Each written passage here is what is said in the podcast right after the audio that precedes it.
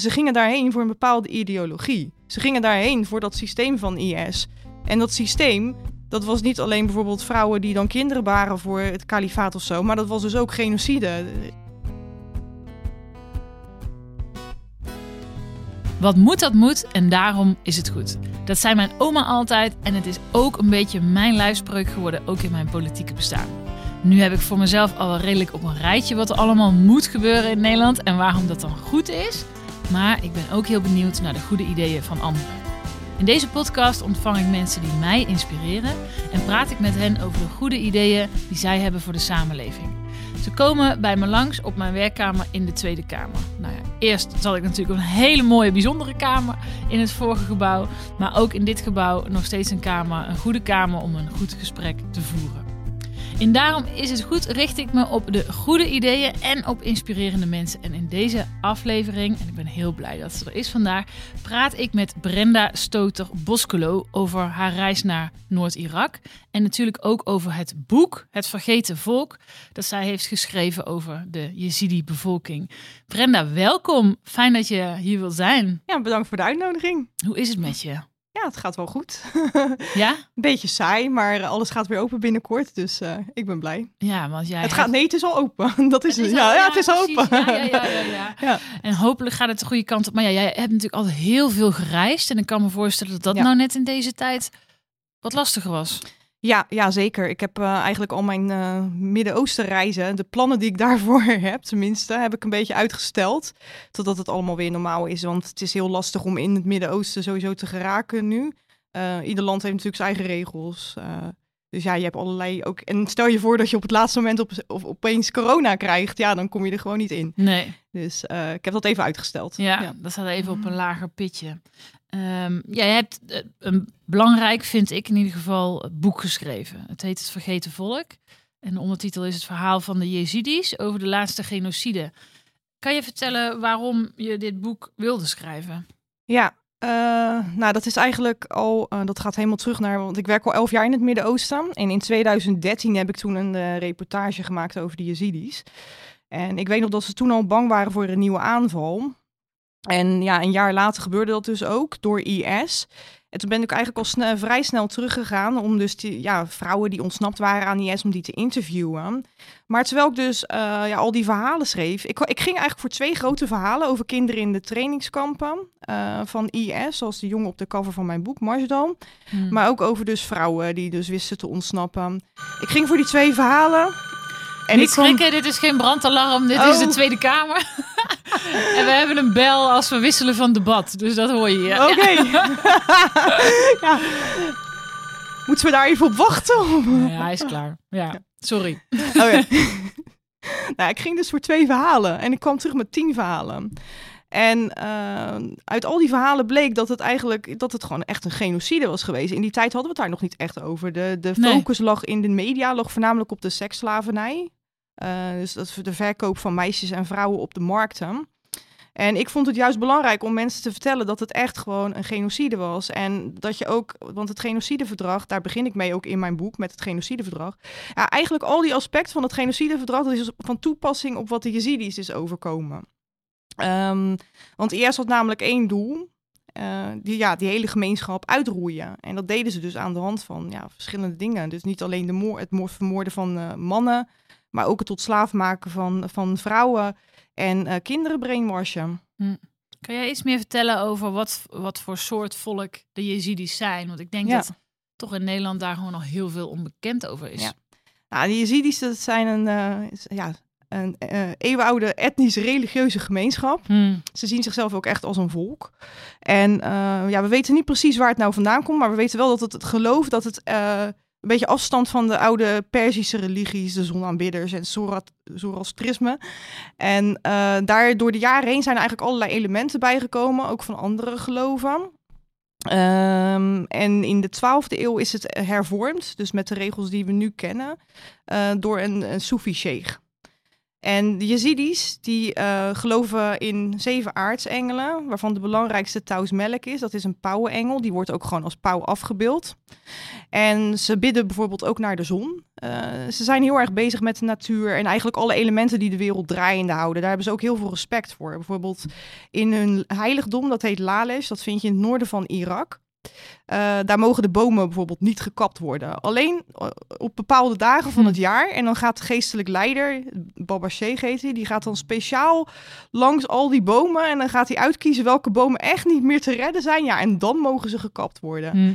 Dus dat is een beetje ja, hoe de Yazidis uh, in het kort zijn. Ze geloven ook in wensen en in reïncarnatie. Dus ze geloven dat je eigenlijk net zo lang opnieuw geboren wordt, totdat je, perfect, totdat je geest perfect is, je ziel. En dat je dan naar de hemel gaat. En waar leven die Yazidis over het algemeen? Uh, in het noorden van Irak. Je vindt Yazidis in principe um, over de hele wereld. Want ja, door alle genocides, Yazidis zijn al heel vaak het slachtoffer geworden van uh, pogingen tot uitroeiing. Zijn ze eigenlijk um, ja, zich verspreid over de wereld. Uh, ga, ja, ze, ze, ze, zitten nu verspreid over de wereld. Maar je vindt de grootste gemeenschap nog steeds in ja, gewoon hun, hun heimat, het noorden van Irak. En dan met name Sinjar. Voor de genocide woonden daar iets van 400.000 Yazidis. En uh, 200.000 nog in de rest van het, een beetje het noorden van Irak. Dus een beetje in dat gebied geconcentreerd. Uh, daarnaast heb je ook grote gemeenschappen in Armenië. Uh, in Syrië heb je nog wel ja, redelijk grote gemeenschap. Amerika en natuurlijk Duitsland. Hè? Duitsland is echt, daar wonen op dit moment wel iets van 200.000 Yazidis. Maar dat is denk ik natuurlijk ook iets van de laatste tijd. Omdat Duitsland natuurlijk ja. wel gezegd heeft van... Uh, ja. we bieden mensen een uh, veilige ja. haven. Ja, en, maar voorheen wonen er ook al redelijk mm. veel Yazidis in Duitsland. Je ziet wel dat ze elkaar ook opzoeken een beetje. Dus als er ergens al heel veel Yazidis wonen... dan als ze dan bijvoorbeeld uh, vluchten naar Europa... Dan, dan gaan ze vaak naar Duitsland. Omdat ze daar al mensen kennen. Maar Duitsland heeft natuurlijk ook een speciaal humanitair opvangprogramma... Ja, dat bedoelde ik. Ja, ingesteld toen. Ja, dat klopt. Ja. Nou, daar komen we zo ook zeker nog uh, over te spreken. En uh, nou ja, ook even over waarom dat in Nederland dan maar niet lukt, denk ik. Want ja. um, het verhaal van de Yazidis, ik kan me voorstellen dat veel Nederlanders eigenlijk het pas kenden of hoorden toen het ging over en de beelden van de Yazidis op de berg, om maar even zo te zeggen. Ja. Um, kan jij iets meer vertellen over wat in jouw ogen, waar dat conflict überhaupt vandaan kwam en ja, waar het tot, tot, tot, ja, jouw boek staat natuurlijk vol met, met de menselijke verhalen daar ook uit, maar wat het ook heeft betekend. Um, je bedoelt hoe ze, wat voor invloed uh, het heeft gehad op die gemeenschap zelf? Of ja, dat, of en daarvoor, of het waar conflict het vandaan waar komt. het vandaan komt. Ja, ja uh, hoe, ja, begon natuurlijk, ja, het kent een hele lange geschiedenis over de, ja, hoe IS is ontstaan en zo. Daar ga ik maar even niet op in. Maar uh, op een gegeven moment had IS natuurlijk uh, heel veel terrein veroverd in, uh, in grote delen van Irak en Syrië. En toen hebben ze het kalifaat uitgeroepen. En um, ja. ik, ik weet nog dat de Yazidis, die keken eigenlijk een beetje met argusogen daarnaar toe. Want zover was het immers niet van Sinjar. Uh, maar ze hadden wel het vertrouwen dat ze goed beschermd werden door de, door de Koerdische veiligheidstroepen. En dat is nou juist hetgene wat niet gebeurd is. Want in de nacht, voordat, uh, in de nacht dat IS aanviel, waren alle veiligheidstroepen plotseling verdwenen. Ja, en die Yazidis die werden de dag daarna wakker en uh, zagen bij wijze van spreken gewoon IS-leden in hun achtertuin staan. En um, ja, toen werden dus um, 6500 vrouwen en kinderen werden gekidnapt en naar het kalifaat vervoerd met grote bussen.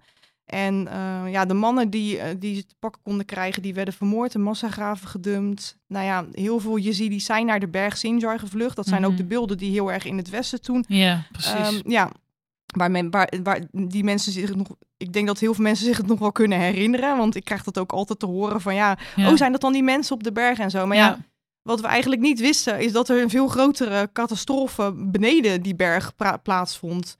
Want ja, de IS had natuurlijk de slavernij ingevoerd en uh, zoveel mensen werden vermoord. En de Yazidis, dat nieuws kwam ook heel laat op gang. Hè? Want de Yazidis hebben altijd een redelijk teruggetrokken bestaan geleid. En ze hadden ook niet echt beschikking over heel veel internet of hele goede mobiele telefoons of zo. Dus het duurde allemaal even voordat we door hadden wat er gebeurde. En uh, ja, uiteindelijk zijn ook honderdduizenden mensen, want ik denk dat heel Sinjar in die tijd wel gevlucht is. Dus heel dat gebied van de Yazidis leeg was na die aanval. Uh, ja, en tot op de dag van vandaag is het nog steeds een beetje een spookgebied. Ja, ja. ja. Dus dat is denk ik in het kort uh, even hoe het, uh, wat er toen allemaal gebeurd is. Ja, ja, want het is nog steeds zo dat de Jezidis dus ja, hun, hun, hun thuishaven is onder de voet gelopen door IS. Met verschrikkelijke gevolgen van dien. Ja. Maar de situatie is dus nog steeds zo dat zij eigenlijk daar niet fatsoenlijk terug kunnen. Nee, nou, misschien wel even belangrijk om te benadrukken dat IS had echt een, eh, het was echt een vooropgezet plan hè, van IS om die Yazidis te, um, aan te vallen. Want ze hebben daar ook uitgebreid over geschreven in hun eigen propagandamagazines. En het bizarre was, ze hadden goed onderzoek gedaan naar die Yazidis, hè, wat voor gemeenschap het was. En ze kwamen tot de conclusie van, ja, deze mensen zijn geen mensen van het boek. Bijvoorbeeld eh, in, de, in de Koran wordt dan wel gesproken over christenen, over joden en zo. Nou ja, geen vermelding gemaakt van Yazidis. En dat klopt ook, want dat geloof is veel ouder dan al die geloven. En, eh, maar daarom vond IS dus dat het ongelovigen waren, sterker nog duivelsaanbidders. En dat ze dus eigenlijk alles met ze mochten doen wat ze willen. En eh, je kan ook zien dat het heel erg, ehm, Mhm. dat het echt een doelgericht plan was aan de manier. ehm, ja, dat gebied hadden ze dus aangevallen, maar het was niet logisch dat ze daar naartoe zouden gaan. Want ze hadden ook bijvoorbeeld op kunnen rukken naar Bagdad.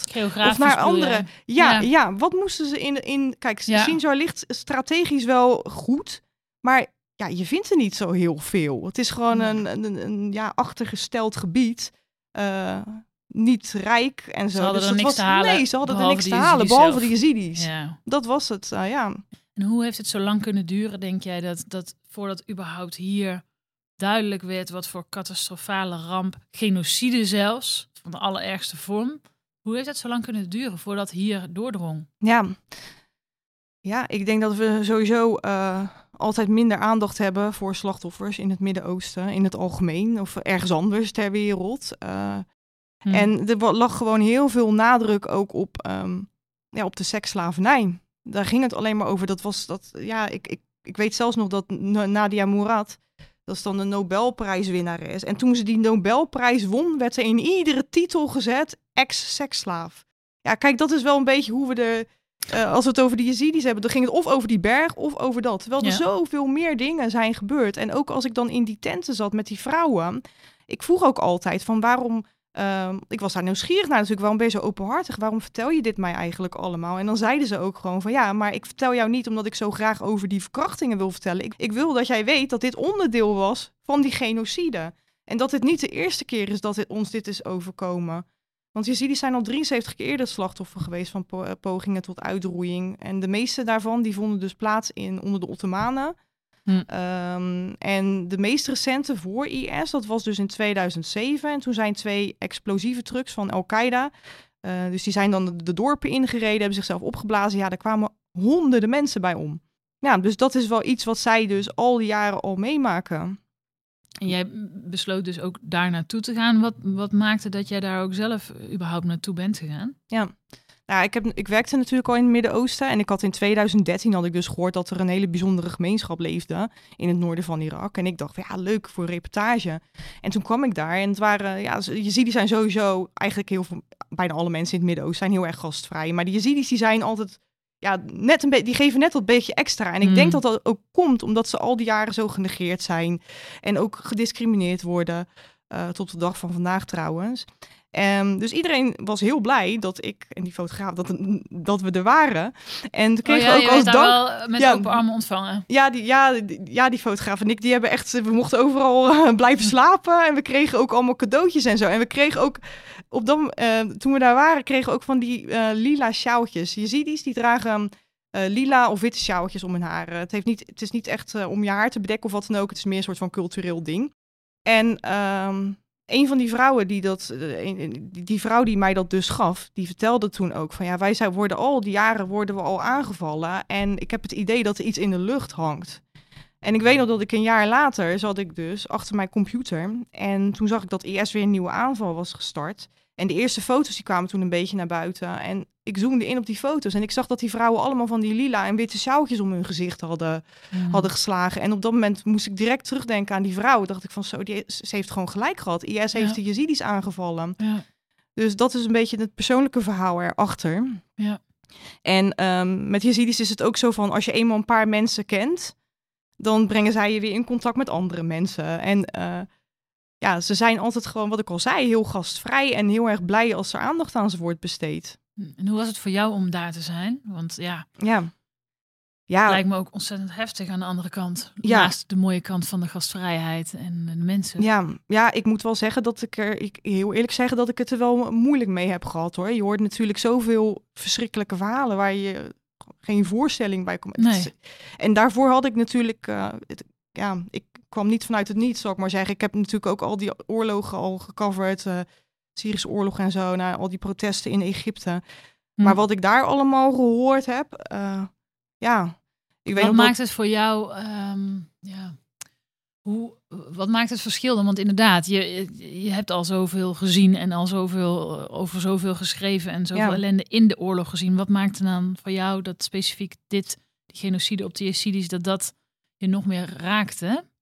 hoe zo'n bijzondere eh, gemeenschap en ook zo vriendelijk en me- mensen die over het algemeen gewoon nooit een vlieg kwaad doen of zo. Je zal niet horen dat een Yazidi zichzelf opblaast.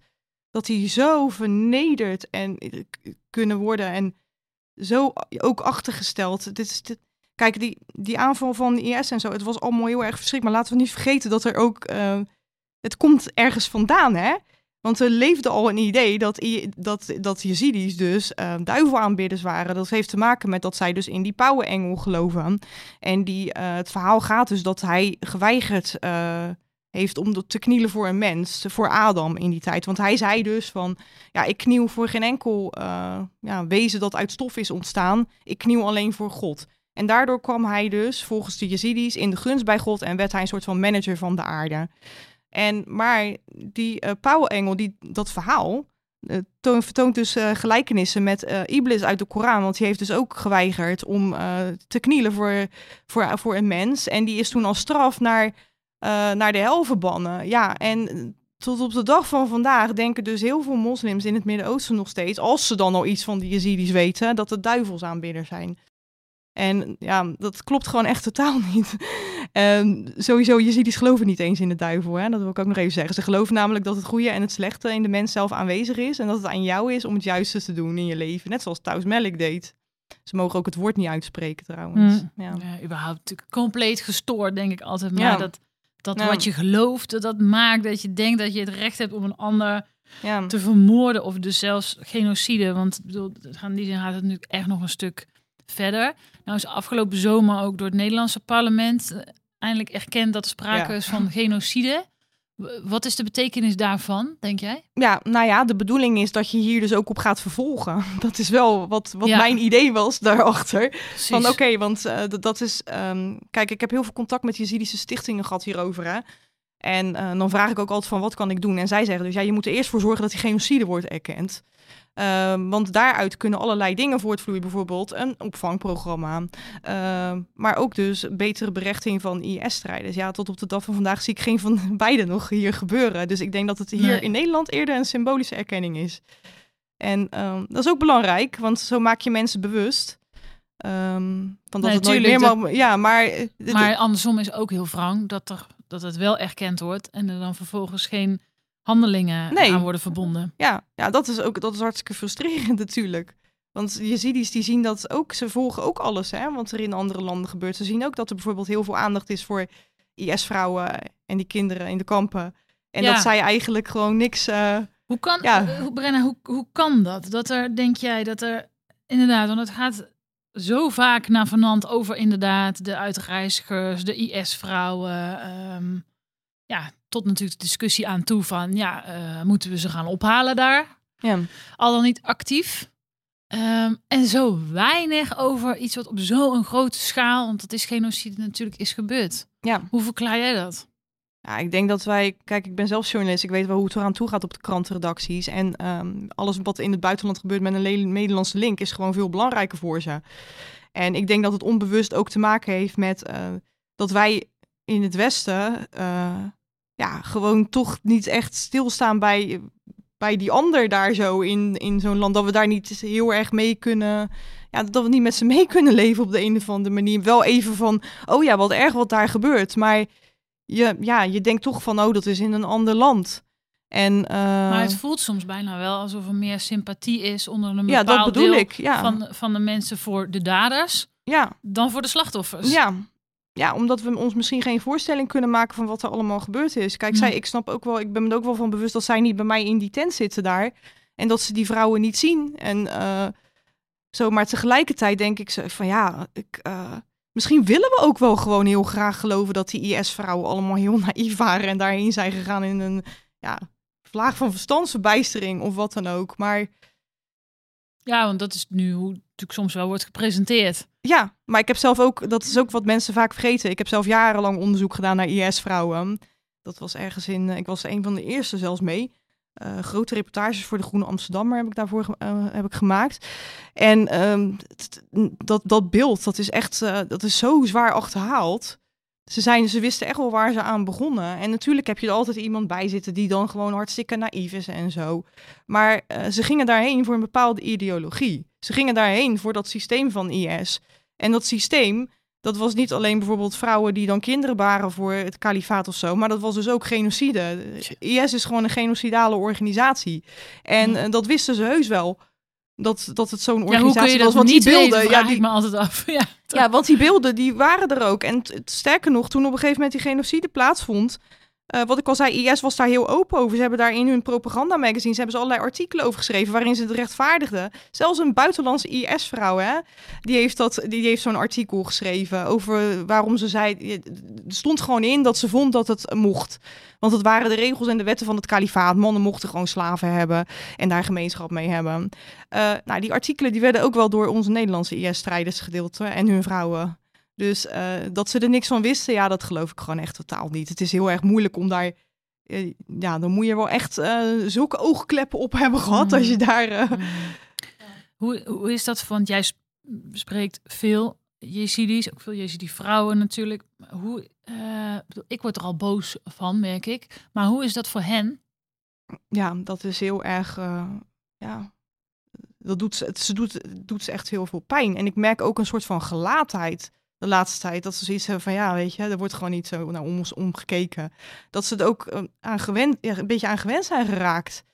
Die echte boosheid en zo, die ze eigenlijk zouden moeten voelen, die voelen ze denk ik niet meer. Um, omdat het zelf natuurlijk ook, ja, als jij direct slachtoffer bent, dan heb je ook echt wel wat anders aan je hoofd natuurlijk. Dan zit je met allemaal trauma's. Je maakt je zorgen over hoe je overleeft in een tent met je kinderen. Je bent je man uh, en je, ja, al je mannelijke familieleden kwijt. Um, dus dat is ook niet iets waar zij dan. Uh, maar als je er dan over begint, ja, dan zie je toch wel vooral die gelaatheid van ja, dan zie je nou wel, niemand geeft om ons. En ik weet nog wel dat ik één keer bij, um, bij de man is dat vaak wel iets uh, een beetje anders. Want ik weet nog dat ik een keer bij een man uh, thuis kwam. En nou ja, thuis kwam in zijn tent dus. Mm. En uh, die was heel zijn gezin kwijtgeraakt. Echt al zijn kinderen en zijn vrouw. En hij had er dan één kind had hij net terug. Een meisje, een jong meisje van een jaar of twaalf of zo. Uh, was zijn jongste kind. En ik, ik, ik, hij vroeg toen op een gegeven moment aan mij van ja, wat krijgen mensen nou bij jullie, IS-strijders, als ze terugkomen? En ik had toen net al het nieuws van Jago R had ik gelezen dat hij zes jaar bij Verstek kreeg. Jago R is dan een Nederlandse IS-strijder. Uh, toevallig ook de man van die bekende IS-vrouw Shamima Begum. Hmm. Um, ik zo ja, zes jaar. En ja, in die tijd was er geloof ik sprake van dat hij dan ook weer na een paar jaar vrij zou kunnen komen. En die man die keek mij aan en je, je ziet hem gewoon, ik zag hem gewoon breken. En toen zei hij, hij krijgt zes jaar, wij hebben levenslang. En dat heeft me toen zo geraakt. En ja, dat hoor, ja, maar dit soort verhalen hoor je dus wel vaker. Dus uh, ze kunnen er gewoon, ze snappen het niet. Ze snappen het echt oprecht niet. En als je ze dan ook vraagt van, uh, ja, wat heb je liever, berechting hier of berechting in Europa? Dan zeggen ze allemaal hier. Ja, hm.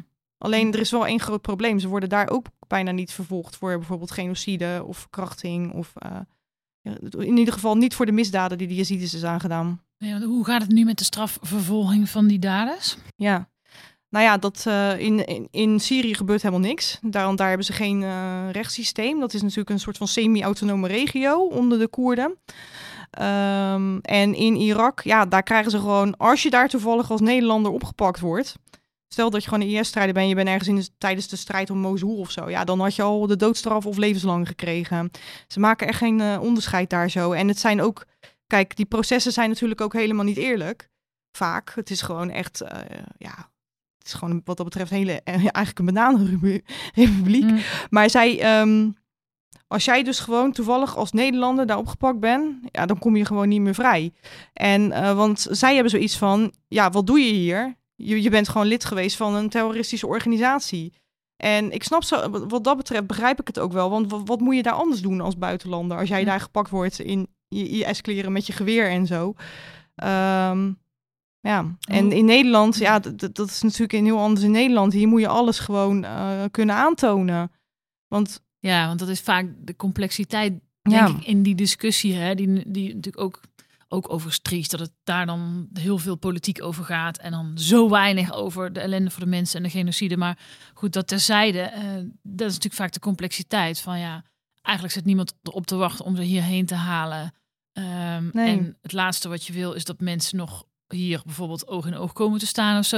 En tegelijkertijd denk ik, ja, als straffeloosheid dreigt, dat is nog erger of zo. Dat is het allerergste. Als mensen die zulke gruweldaden hebben gedaan, dat ze er nog mee wegkomen ook. Ja. Ja, dus Hoe kijk jij daarna? Ja, er zit gewoon een heel groot verschil tussen die draconische straffen in, eh, waar dan ook bijna niet naar bewijs van last wordt gekeken en zo in het Midden-Oosten. En wat je hier krijgt.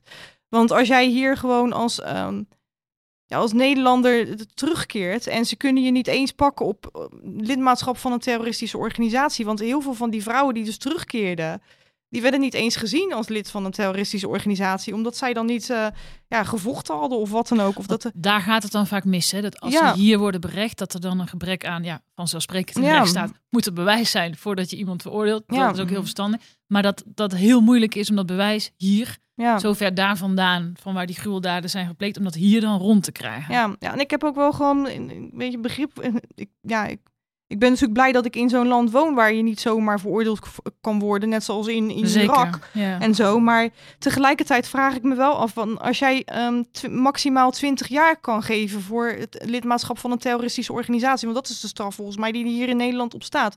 Waarom krijgen al die mensen dan maar een paar jaar? Ik begrijp het gewoon niet zo goed. En um, eerst had ik ook het idee dat we niet helemaal snapten dat, um, wat nou precies die rol van vrouwen was geweest.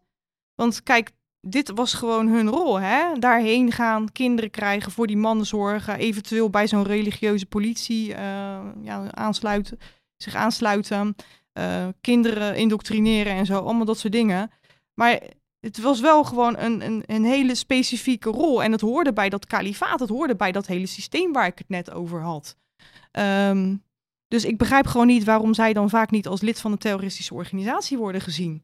Want wat waren, dat, dat waren ze wel. Ze hadden alleen een andere rol.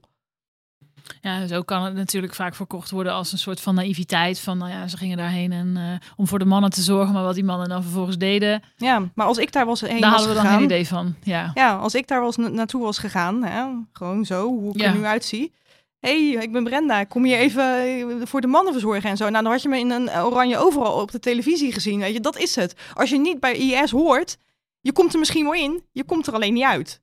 En dat is, ja, dat, voor mij is dat gewoon al genoeg uh, bewijs. Maar ja, dat, dus ik snap ook wel dat ze dat in het, ons rechtssysteem niet zo zien natuurlijk.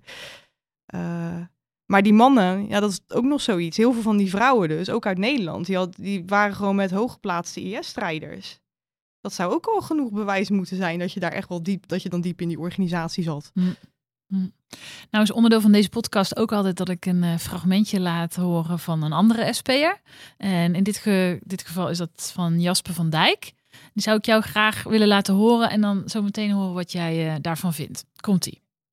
Beste Brenda, uh, Jasper van Dijk hier van de Tweede Kamer. Wij hebben vorig jaar al telefonisch contact gehad en via de app omdat ik je gevraagd heb om mee te denken aan een motie. Een motie om een programma te maken om een aantal Jezidische vrouwen en hun kinderen in Nederland toe te laten. Dat is uh, iets wat door Frankrijk, Duitsland en Canada al wordt gedaan.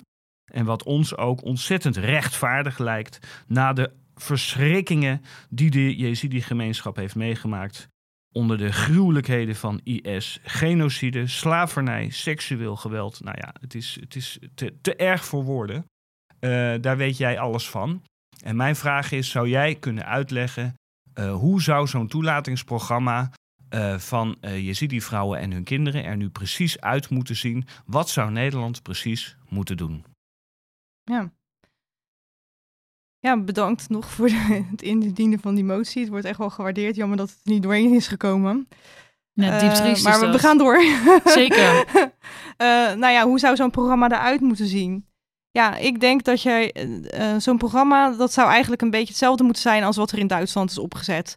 Dus dat je een aantal vrouwen en kinderen, je kan zelf bepalen hoeveel. Je kan beginnen bijvoorbeeld met 100. eh, je kan er ook gelijk duizend nemen. Dat je die dus gewoon opneemt en dat je ze hier in Nederland vestigt en ja, traumahulp geeft. Want dat is wel iets wat. wat Is dat wat het hardste nodig is, denk jij? niet ja, voor die sowieso. Ja, en kijk, alles is in principe nodig. Want die vrouwen komen terug, die hebben niks meer. Alles is natuurlijk van ze afgenomen. Eh, familieleden worden nog steeds vermist. Ehm, dus die belanden gewoon in, de in een tentje daar met al hun zorgen. En eh, ja, vaak, eh, sommige vrouwen die hebben ook nog eens kinderen van IS-strijders gekregen. Dat is dan weer een hele, hele andere discussie. Maar die kinderen worden dus niet geaccepteerd in de gemeenschap. Dus die vrouwen weten ook niet eh, waar ze heen moeten als ze die kinderen dan willen houden. Als ze die weigeren die op te geven. Dus je zou ook nog eventueel aan dat soort vrouwen kunnen denken. eh, om die dan op te nemen. En ja, je geeft wel mensen echt. Ik, ik ben zelf in Duitsland geweest. Hè? Eigenlijk, ik ben over de hele wereld geweest om die Yazidis te bezoeken, ook in Amerika. En ik heb gezien wat voor een leven ze daar hebben gekregen. En ook hoe erg hun best ze doen. Eh, hoe erg ze hun best doen. Hè? Ehm, meisjes die daar dan eh, ja, nog maar drie jaar woonden of zo, die dan opeens op het gymnasium zaten. Tienermeisjes, ja, de- oudere vrouwen al, nou ja, oudere vrouwen, gewoon vrouwen met kinderen al, die dan ook binnen een paar maanden gewoon Duits eh Ik heb dat gezien, ja, perfect Duits spreken. Ja, perfect Duits spreken. En eh, je, je geeft ze gewoon een heel ander leven. En ik begrijp niet waarom wij, wij zijn een van de rijkste landen van de wereld, en waarom wij dat dan weer net niet kunnen doen. Waarom het dan hier weer niet kan. In, in, in Frankrijk was het gewoon een overeenkomst tussen Nadia Morat, een Nobelprijswinnares, en, en Macron. Gewoon. Dat, was, dat ging zo van, nou, zou Ja. u dat willen doen? En hij zei gewoon direct tegen Nadia, ja, is goed hoor. Maar ook gewoon op dat niveau. ja, ja. Wij moeten hier een, een motie in de Tweede Kamer van de SP en zelfs die wordt niet eens aangenomen. Nee, ik was ook wel. Ik, ik, ik was echt teleurgesteld. Ik heb natuurlijk gekeken naar wie er allemaal voor en zo hebben gestemd. En Mm. ik dacht wel van. eh, ja, van sommige partijen had ik het ook totaal niet verwacht. En ik las eh, later ook gewoon de onderbouwing dan. En dacht ik van ja, jullie hebben het ook totaal niet begrepen. Want hier wordt gesproken over een VN, eh, over dat opvangprogramma via de VN dan. Maar de, Yazidis komen daar helemaal niet voor in aanmerking om verschillende redenen. Dus, ehm, en sowieso, hè, we hadden het net over erkenning van de genocide ja, dit zou ook gewoon een van de. Want je bent eigenlijk wel verplicht om genocideslachtoffers eh te helpen. Ook. Ook onder het VN-vluchtelingenverdrag. Eh, Waarom gebeurt dat dan niet? We, we denken dat. eh, wat, ik heel, wat ik eigenlijk niet zo leuk vind aan Nederlands. dat ze dan zeggen van ja, maar we geven heel veel geld aan organisaties. bepaalde Jezidische organisaties. En zo. En dat, dat, dat is goed dat je dat doet en zo. Maar je schuift wel een beetje dat probleem weer daar naartoe. En heel veel geld komt er ook helemaal niet terecht bij, dat, bij Nee. de Jezidische bevolking. Vooral niet als het via de regering gaat. Het is heel erg corrupt in, in Iraaks Koerdistan, in heel Irak. Dus eh, waarom zou je dan niet iets concreets, wat eigenlijk gewoon eh, niet zo moeilijk is, want je kan zo dat voorbeeld van Duitsland overnemen. Sterker nog, ik zou zelfs een lijst kunnen samenstellen met vrouwen die kinderen die je op kan nemen, door gewoon eh, ja, die mensen in de kampen te spreken. En het hoeft allemaal niet zo moeilijk te zijn. En eh, het zou heel erg gewaardeerd worden. En wrang is natuurlijk ook dat het hier zoveel gaat, vind ik zelf, over de IS-strijders, de, de Ja. IS-vrouwen. Eh daar steken we ontzettend veel tijd en energie in, ook in de media en ook in politieke discussies. Ja, Terwijl, ja, eigenlijk zou het over, vooral ook over deze groep moeten gaan, toch? Ja. Die ja. Ja, ik heb, on- me daar, zo'n ontzettend onrecht is aangedaan. ja, ik heb me daar heel lang kwaad om gemaakt natuurlijk. Dan, eh, vooral over Laura H. Ik denk dat Laura H. in haar eentje meer aandacht heeft gekregen dan al die Ja, dat bedoel ik. 7500 vrouwen bij Ja. elkaar. Ja, En, ehm, en daarom begrijp ik het ook niet. Als jij dus mensen gaat ophalen vanuit veiligheidsoverwegingen en zo, begrijp ik dat wel dat ze hun proces niet mogen ontlopen en zo. Hoewel ik wel heel veel aan te merken heb op het hele Hmm. rechts, de, de gang, van, eh, gang van zaken. Maar dan denk ik van, als je dat doet, hè, je haalt dus die mensen op, waarom kan je dan niet zo'n opvangprogramma gewoon er tegenover zetten? Zodat je toch maar ook laat zien dat je wel een klein beetje aan de slachtoffers denkt. precies. Ja. Maar nee, dat is er dus niet. Hoe, zouden we er Brenda voor kunnen zorgen dat er, nou ja, één, nog meer aandacht komt? Dat zou heel goed zijn, bewustwording voor, voor de Yazidis. Maar ook dat er, ja, wat is er nodig? Dat er ook echt wat gaat gebeuren. Ja, ik, eh, wat er nodig is om te.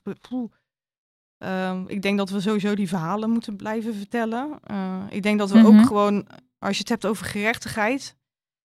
dat, er, ehm, dat Nederland zich moet aansluiten bij een pas opgericht onderzoeksteam. Om dan, eh, en dat gaat dan echt eh, specifiek eh, om de genocide dus. Zodat we erachter kunnen komen wie van de Nederlanders er allemaal betrokken, ja, wie, wie daarbij betrokken was. En ja, zo'n humanitair programma zou Ja. natuurlijk gewoon heel mooi zijn. Ook al is dat ook maar gewoon symbolisch door er bijvoorbeeld maar 50 op te nemen. Het is wel, je, ver- je verandert wel dan gewoon 50 levens. Ja, dus er moeten heel veel dingen gebeuren. Je zou er ook voor moet, moeten zorgen dat eigenlijk Sinjar weer eh, leefbaar wordt en wordt opgebouwd en zo. Ja. Maar dat is ook weer een interne strijd tussen de, de, de centrale regering van Bagdad en de Koerdische regering. En, eh, dus je zou daar ook misschien wel een, als ja, misschien iemand van buitenlandse zaken of zo, een beetje een, rol, een, een bemiddelende rol in kunnen spelen. Maar dat is allemaal een beetje ver weg. Dus ver dat, weg, hè? ja, ja. Maar goed, in ieder geval, ik denk wat jij zegt, en dat is ook de reden waarom ik heel blij ben dat je bijvoorbeeld in deze podcast wil komen en dat jij überhaupt dit boek hebt geschreven, dat jij eh, erover vertelt, dat je erover schrijft. Ik denk dat dat ontzettend kan bijdragen, in ieder geval aan de bekendheid van het verhaal en daarmee hopelijk aan dat meer mensen in Nederland ook het belang en de urgentie gaan voelen van dat er iets moet gebeuren. Ja, ja. Ik hoop het ook. Eh, ik vind het sowieso al bizar dat ik, ik en een paar andere Yazidis dan eigenlijk die hele car hebben moeten trekken hier zo in Nederland. Qua aandacht. Want dit is toch wel iets, ja, waar je sowieso al aandacht voor zou moeten hebben. Vooral ook omdat er natuurlijk heel veel buitenlandse strijders bij betrokken waren. Ehm, dus ik Ja. heb nooit zo goed begrepen waarom dat nieuws al zo laat op gang kwam. En ik ben wel blij dat er iets meer aandacht voor is, maar we moeten het nu niet ook laten verslappen. Zeker. Daarom, Brenda, dankjewel voor jouw komst in ieder geval naar de podcast en voor jouw eh, ja, indrukwekkende en, eh, en goede werk. Ik hoop dat je ermee doorgaat. Ik vrees dat het nog wel even nodig is. Ik hoop dat je gesteund weet door ons in ieder geval. Eh, Ja. Wij zullen ook in de Tweede Kamer en ook daarbuiten, maar zeker ook in de Kamer, blijven proberen om in ieder geval bijvoorbeeld zo'n fatsoenlijk humanitair opvangsprogramma van de grond te krijgen. Ja, en bedankt daarvoor. Ik hoop dat het eh, lukt en ik wil ook altijd wel meedenken. En eh, wat ik al zei, ik, het hoeft allemaal niet zo heel moeilijk en ingewikkeld te zijn. Dus ik, ik hoop gewoon dat heel veel mensen zich nog zullen bedenken. Dankjewel. Dankjewel. En heel veel succes met jouw super belangrijke werk. Dit was Daarom is het goed. De podcast waarin ik van mensen die mij inspireren hoor welke goede ideeën zij hebben voor de toekomst. Wil je nou niks missen? Abonneer je dan via Apple Podcast of via Spotify. Tot de volgende.